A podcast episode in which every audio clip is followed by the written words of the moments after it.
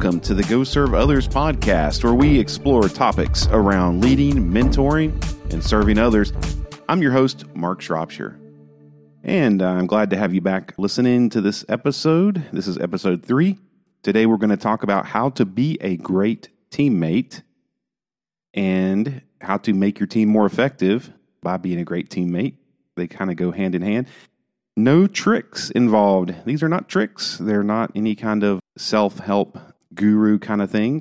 They're not even common sense, but they're things that I think will make sense. And they're things that you'll have to practice a little bit. So uh, let's let's jump into those. So we're going to talk about three important ways to be a great teammate. Number one is listen. Yes, that's right. Listen. So this is commonly um, said in a lot of contexts that you should listen to each other. And there's a little more to that. There's different types of listening. There's um, there's passive listening. There's looking like you're listening and um, and not really truly listening to the other person. One of the things that can happen is you're trying your best to listen, but in your head is swirling around all the ways the person is maybe saying the wrong things or you don't agree with, and how you've already got the answers. So uh, let's talk about a little bit a little bit about that. And part of that sentiment is about encouragement and respecting each other as you listen. So everyone has input, and everyone's input should be um, valued. So you want to make sure that you encourage everyone to take part on the team when appropriate, but you want to respect what each other has to say during that time. So that that is super critical, and that's a leadership aspect where everybody we've talked about everybody's a leader. That's real important though is to respect each other. Uh, if you don't have true respect, then your team has already got problems ahead. So you want to make sure that you do have respect for each other. We'll talk a little bit about strengths and weaknesses in a bit. You want to learn while you listen. I actually heard someone say this recently. I believe it was on another podcast, and I think it was on the uh, EntreLeadership podcast. But I really like thinking about it that way learn while listening. So, one way to really be engaged and to value someone's input is to actually say, How can I learn from what's being said? How can I listen and learn actively while things are being said by another person on the team? Because we all have something to learn from each other. And so, if you're just assuming that you have the answers and even if the other person's not quite right, it really doesn't matter. You're going to learn something about their perspective. That's real important. You also want to just value the input, even if you don't agree. Again, there's value in what everyone has to say and brings to the table. And even if it's even if you don't agree, it's probably a perspective that sh- that if you really listen and learn while you're listening, one thing you can pick up is maybe I should start taking that perspective into account. Whether whether you agree with it or not, it that's fine, but you you still can take that perspective into account because other people outside of your team, maybe others impacted by the work your team does, may have that person's perspective. So that is real important. So again, number 1 is about listening. And let's think about other ways we can listen and make sure to value the input of others. Number 2 is being empathetic. This is, uh, we hear about empathy a lot in leadership, and, and I think a lot of these words just become words. You know, it's in the latest uh, top 10 ways to lead people and mentor people and those kind of things.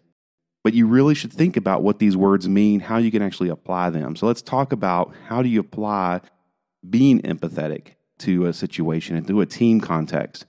So you want to consider that you don't know what others are dealing with. This is, goes back to, you know, hey, everybody has a bad day. Maybe someone on the team's not you know performing as well. Maybe they're they seem rushed. Maybe the quality is a little lower um, than you're used to from them. You may not know what's going on with them. You may not know. You may not know maybe what they're dealing with. Could be personal. Could be something else at work. Could be something else in the organization. Depends on your relationship with that person. Maybe you can chat with them on an aside and say, "Hey, I you know I noticed this was happening. Is there anything I can do? Are you doing okay?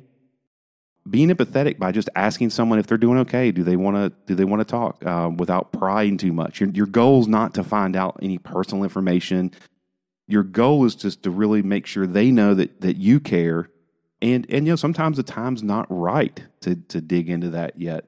Just give them maybe give them some time and see if things improve and go from there. Those are important things. It's really being sensitive to other people and not just thinking about yourself. So the other thing I think about this is um, related to empathy and it's related to just thinking about others and maybe in our world of remote work and where we type into channels like Slack or you know other types of chat systems for real-time feedback don't assume the intent with communications from others. So don't assume that you're reading text you're reading a sentence they said. Don't assume that they mean that they're upset with you. Don't assume from the text that they are disappointed in you. Don't assume anything about you. This goes back to you kind of worrying about yourself thinking about you know how does this affect me? Try to assume that they have the best intentions and that they're looking out for the betterment of the project, for for work, for your organization, even for you. And just don't assume that. What happens is if we assume someone says a sentence in Slack and we assume that sentence uh, taken out of context um, is just a totality of how they feel about you um, as a person and you take it personal, you have now clouded your vision you're you everything's kind of foggy because everything now from that point on maybe in the next few minutes or that day or even weeks can be clouded by oh my gosh that person does doesn't respect me they don't like me they don't whatever. Truth is it's possible that some of that's true but it's also very likely that none of that's true and you're paranoid's not the right word necessarily but but um, you're certainly looking for things maybe. You can also look at yourself and say hey is there something i do need to improve on that again, it's another opportunity to take some time and maybe try to maybe do a video chat with the person, get some body language involved in the discussions. Just ask them, hey, I noticed you said this the other day. Is there something else going on? Is there more to it? Be bold to ask for input. If you don't feel you're getting empathy from others, you can kind of draw some empathy out of the situation by just having that communication. A lot of us don't like maybe talking on the phone having a phone call, that sort of thing. But a lot of times, voice and and video with body language uh, in remote situations, if you are, uh, if you can, you know, meet with a person in, in real life, that's even better. But I think it's real important to uh, take the responsibility as an adult to say, we're going to have this conversation. And this is, it may be hard, but I'm going to do it. And I'm going to um, ask some questions and not assume that intent. The other thing you want to do is learn to be hyper aware this is a skill that can be acquired. Some to some people it comes very naturally, to others it may not. But you hear about people, you know, about being self-aware. We'll talk about that in future episodes. Self-awareness is super critical. But you really need to be just hyper aware of your environment, hyper aware of the situation. A lot of that comes from being in the moment, from from actually not, you know, when you're when you're in communication with a teammate or a group or in a meeting, it's it comes from not multitasking during those meetings, trying to think about the next thing and having your head swirling around with all these other things. It's about kind of being in that moment and making sure you're getting full context of everything. But being hyper aware means that you have the opportunity to notice little things, little changes about someone else on the team. Maybe that's where you notice that, hey, they said a little something that sounded like maybe they're having a tough time. Something's going on. Now, that doesn't mean you immediately go act on it and, and try to kind of butt into their situation and ask them a bunch of personal questions, and that, that might really, you know, kind of freak somebody out. What it does mean is, as a data point, that, hey, I'm going to kind of make sure as a teammate, whether you're in leadership of that person or not, kind of in a supervisory role, it really doesn't matter. Just as a fellow uh, coworker or, you know, uh, a teammate, you want to note hey, I noticed that about them. That's unusual for them. I'm going to kind of just kind of see what happens. You kind of want these opportunities to come up to talk, kind of come naturally. You don't want to force them. And maybe things improve. Maybe it was just a bad day, but you start to see patterns. There'll be an opportunity to to kind of dig more on that with that person. And you'll find a lot of times people will really open up because they realize you had empathy for them, you paid attention, you care, and that is really important. In any any kind of team situation, relationships within teams, super important. It's also super okay to be wrong. It's okay to ask for help. This is real important. you know, you're going to get empathy from others if you, and you'll, you'll increase empathy on the team if you're just able to say, listen, I, I was wrong about that. I made a mistake and, and I need help. Does, can the team help me come through this? Uh, maybe pivot or think of another way to approach a situation. And it's amazing how the guard gets let down when people realize that, you know, that you're willing to ask uh, for help because you feel like you've done something that not not even wrong, but maybe just made a mistake. You know that you didn't intend to, obviously, but uh, maybe you know maybe you sort of did, but it, you didn't intend certainly for the outcome. Depending on the situation, is kind of whether you apologize or not. Sometimes apologies aren't even necessary. Sometimes you just say, "Hey, I need some help. I made a mistake here. I thought this direction was correct, and it just didn't pan out." But I'm not going to be so prideful that I can kind of continue, you know, that I'm going to continue on uh, as if nothing happened. That is going back to last week talking about on episode uh, uh, two, talking about transparency. Number three on how to be a great teammate is to communicate effectively and appropriately. This is a huge topic. There's so much more that we could uh, unpack on this, but but let's just dig in a little bit. So effectively and appropriately, it's a little more than just saying, "Hey, communicate." Uh, we all communicate. So if you're on a team, you're going to naturally communicate, whether you do it well or not. You're communicating something, and your teammates are communicating something. What you want to do is communicate effectively and always work to improve how effective you are in your communication. That has a lot to do with circumstance. The uh, if you realize people aren't understanding what you're what you're trying to get across, try some different techniques. Maybe simplify your explanations without going into so much detail. Long emails that people ignore they ignore them for a reason. They may not have time, but if you can be more concise, they can then ask the questions they need, but they get the idea of what you're trying to communicate. You also want to communicate appropriately. Appropriateness digs into things like we'll take Slack again. Uh, not to pick on Slack, it's a great communications tool, but but it is limited because it's just text and little text boxes on the internet that we're typing in all the time on Teams. So what you don't want to do is be in a situation where you're you're direct messaging all the time to people on the team. There's huge value in letting the team see how you work through problems. The temptation is when there's a problem, maybe you made a mistake or maybe you're working through a problem. There's a temptation. I don't want to bother everyone in the main channel, um, so I'll just talk to this person who I think can help, and we'll work through it. But there's huge value in others seeing how you work through problems and how you talk and communicate. It, it, helps the whole team grow, and you're not even having to do any extra work. You're doing the exact same. You're having the exact same conversation uh, that you would have. The other f- flip side of that is that you don't want to publicly say things in a communi- in a more open channel that you should DM. So if there's an improvement uh, situation and you want to have that conversation, and you feel like it's appropriate to do it in text, and, and that you have to be careful with that. But if let's say that you do, hey, it's just not a huge deal, but I just want to kind of correct a situation, uh, kind of point them in the right direction. You can DM those those situations. It, it's really a case of where you're feeling like you know maybe the person uh, I know them well enough to know they might be a little embarrassed about it, or they might feel weird about it being in the main channel. It's not a good uh, growth for the team to just open that up if it makes someone kind of feel bad. But while you're doing it, you know, you can even tell the person, hey, you know, this is the kind of thing that normally I'd kind of just talk about in the main channel, but thought I'd come to you and just guide you here. But if we do talk about things like this in the main channel, I hope you don't feel weird about it. It's a great time to kind of encourage that openness, uh, that transparency again. The other thing you want to be considerate of with communication is to embrace each other's strengths and weaknesses everybody on a team is different. We all have our strengths, we all have our weaknesses, and I think showing uh, again, kind of back to the empathy, showing that you recognize your strengths and you recognize your weaknesses, and you'll openly talk about them will help others communicate those as well. And they may be things you already know about a teammate, but you may actually learn something. Someone may say, "Hey, I, you know, it's a good point. I don't feel comfortable with that task or that thing." And I would uh, love for someone else to help me with that so I could grow in that. So encourage growth. Don't let just because something's a weakness, we don't want people to just accept that they can't ever improve on that thing. We want them to know that they can take that weakness and grow it more into a strength.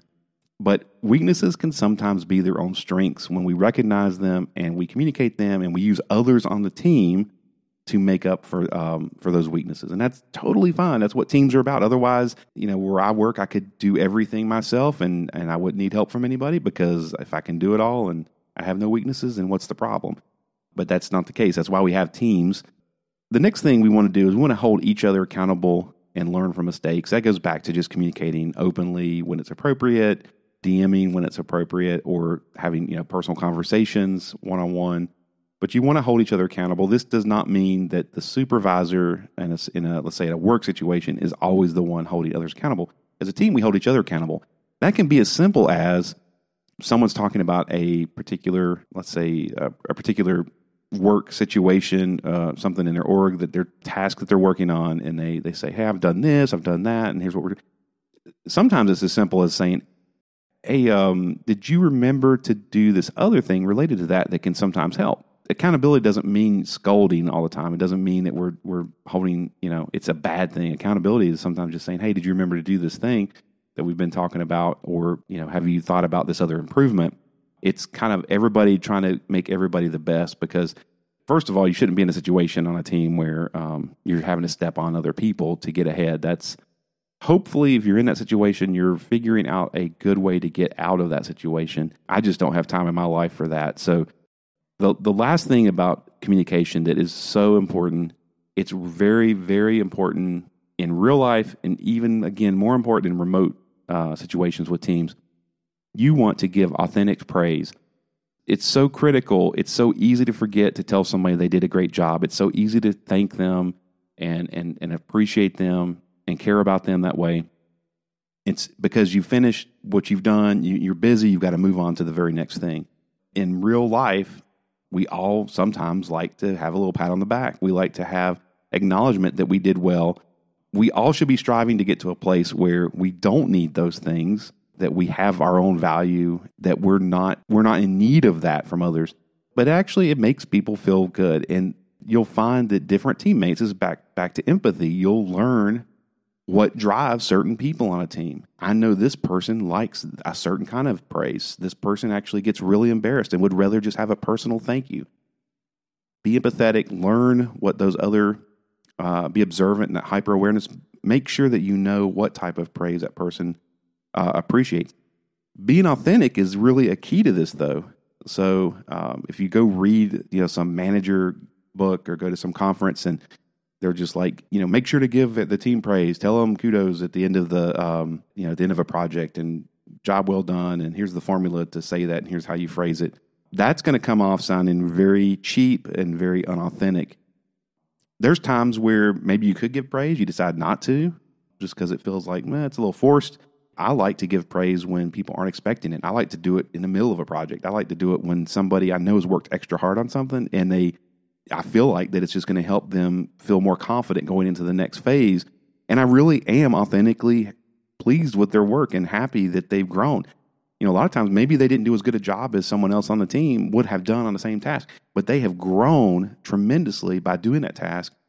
And that's part of good leadership is giving that person a chance to grow. You want to give praise, you want to give it authentically. It means it's not forced and it means it helps uh, lift up the team and give everybody an opportunity to feel good about accomplishments. But just be hyper aware and pay attention to, to the kinds of praise type rewards that people like. I think it's something that just you just have to think about and you just have to really pay attention to the team. And of course, there's always a great time at the end of a successful project to thank everyone. Good opportunity to make sure you capture and don't miss anyone. Uh, when you do that, uh, it's real important. Uh, I don't want anybody to feel left out. You can always include more than more people than uh, in in that praise than you even maybe was directly involved, but even on the fringes, throw everybody in there that's done any, uh, made any efforts on a project to help move it forward. It's real important. Let's recap here the three important ways to be a great teammate. Number one, we want to listen. Number two, we want to be empathetic. And number three, we want to communicate effectively and appropriately. And that's it for today. Forward to our next episode. Thank you for being a part of this episode, though. And remember, we can all lead, mentor, and serve.